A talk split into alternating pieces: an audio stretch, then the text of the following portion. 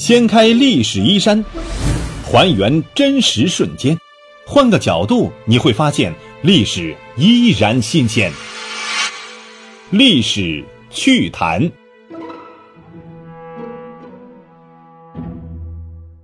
Hello，亲爱的朋友们，大家好，欢迎收听由喜马拉雅独家首播的《历史趣谈》，我是龙墨。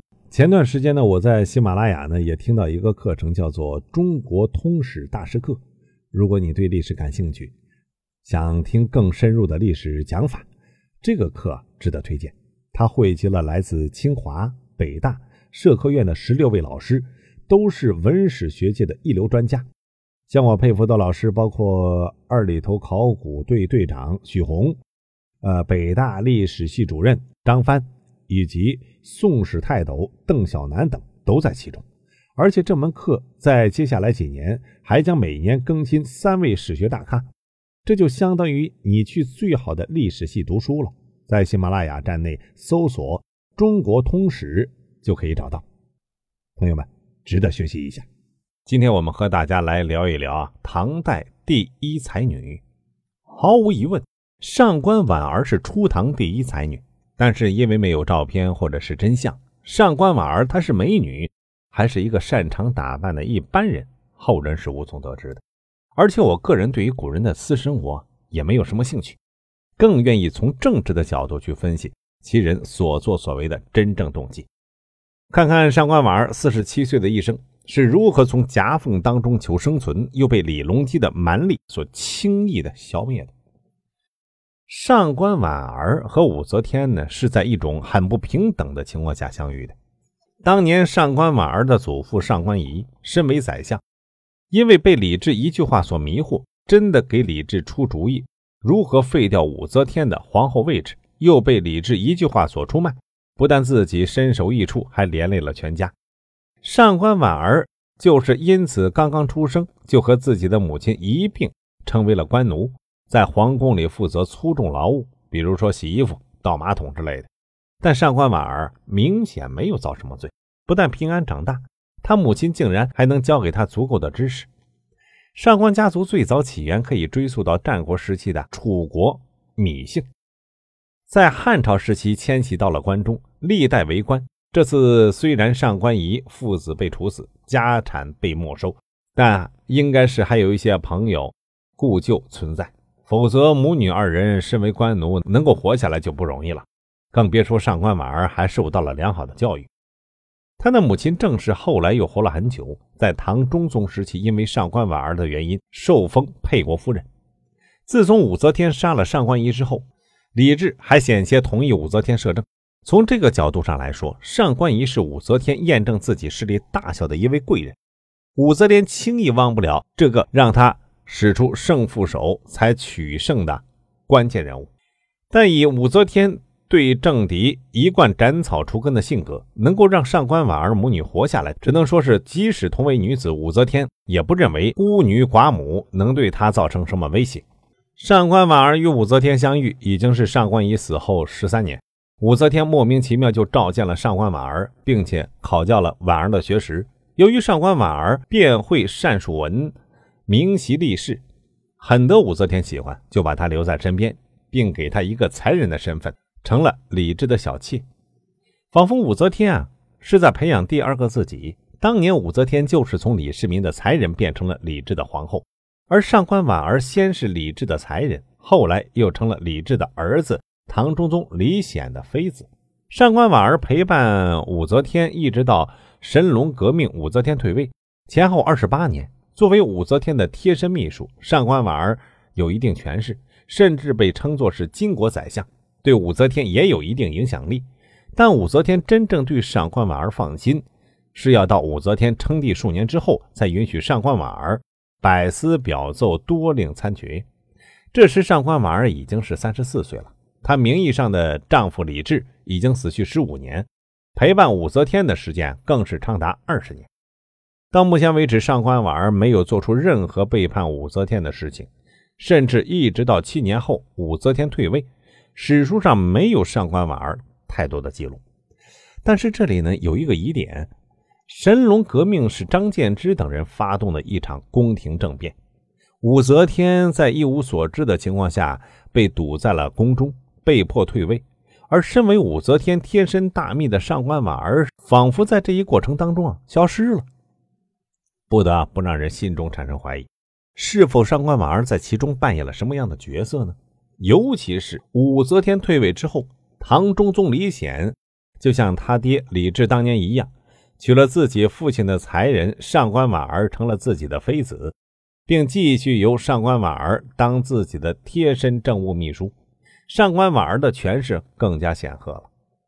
当时上官婉儿已经年过四十，李显不会因为婉儿啊貌美和才学而纳她为妃。之前武则天更不会指定婉儿嫁给李显，只能说双方有了共识，自由恋爱，并共同走向婚姻殿堂。从得益者是嫌疑人的角度，上官婉儿其实是有嫌疑的。唐中宗李显时期，上官婉儿在政治上的作为更是让人摸不清目的。他极力推崇武三思等武家人，与同样极力要消除武则天残余势力的张建之等人形成鲜明对比。传说当中是因为上官婉儿与武三思有超友谊关系的缘故，但这种事情实在是没法证明。以上官婉儿的才学和多年辅政的经验，他不可能看不出武三思等人不但毫无能力。而且只能成为祸乱大唐天下的根源，在有可能与唐中宗李显取得政治交易后，出卖了武则天，又努力维持武则天啊亲族势力的存在，那他到底想做什么呢？后果很快就出现了。第一个后果就是张建之等人被迫致死。武三思在上官婉儿的策划之下，势力膨胀，并与韦后结为一党，仿佛又回到当年李治当政的时候了。只是李治变成了李显，武则天变成了韦后，张建之等人啊，先被架空，然后被陷害贬官，最后被虐待而死。这些有恢复李唐江山大功的名臣，竟然得到了如此下场。第二个后果就是太子李重俊的政变。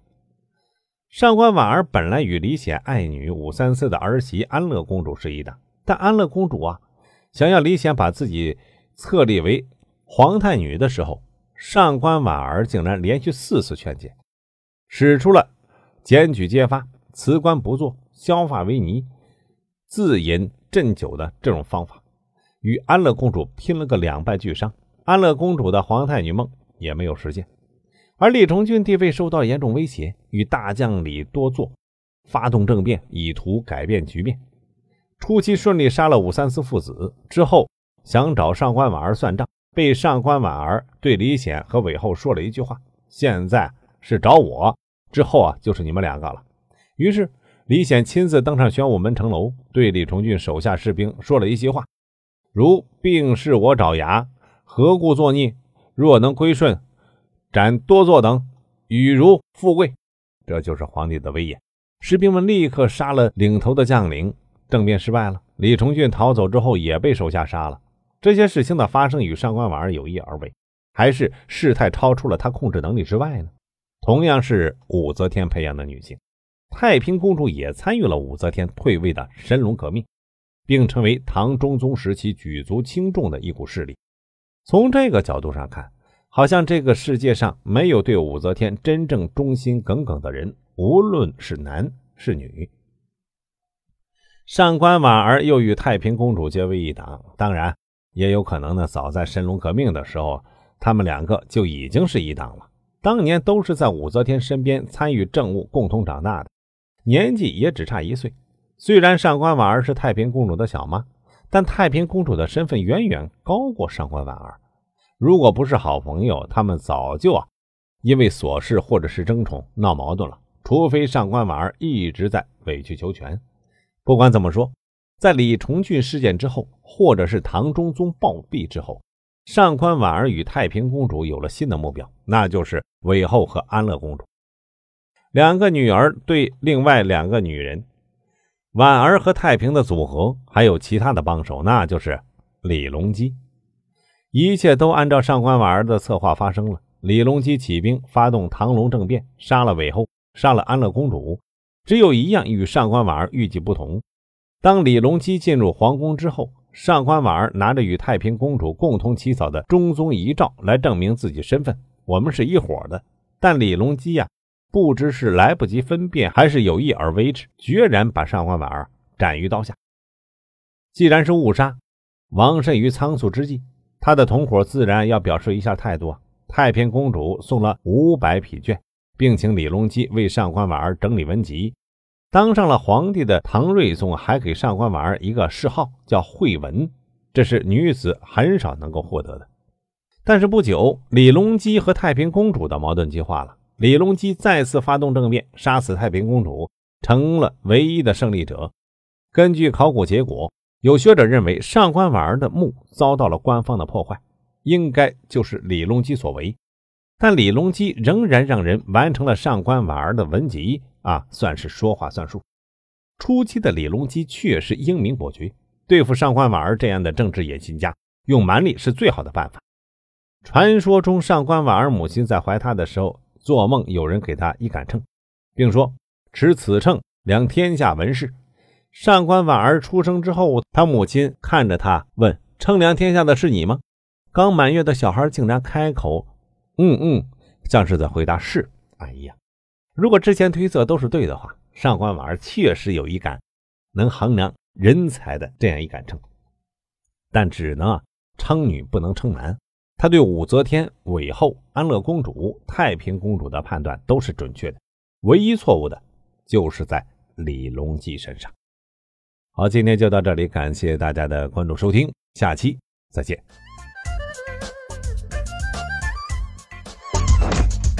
掀开历史衣衫，还原真实瞬间，换个角度你会发现历史依然新鲜。历史趣谈，主播龙墨，编辑老马，后期混音雨林郎。感谢您的关注收听，咱们下期再见。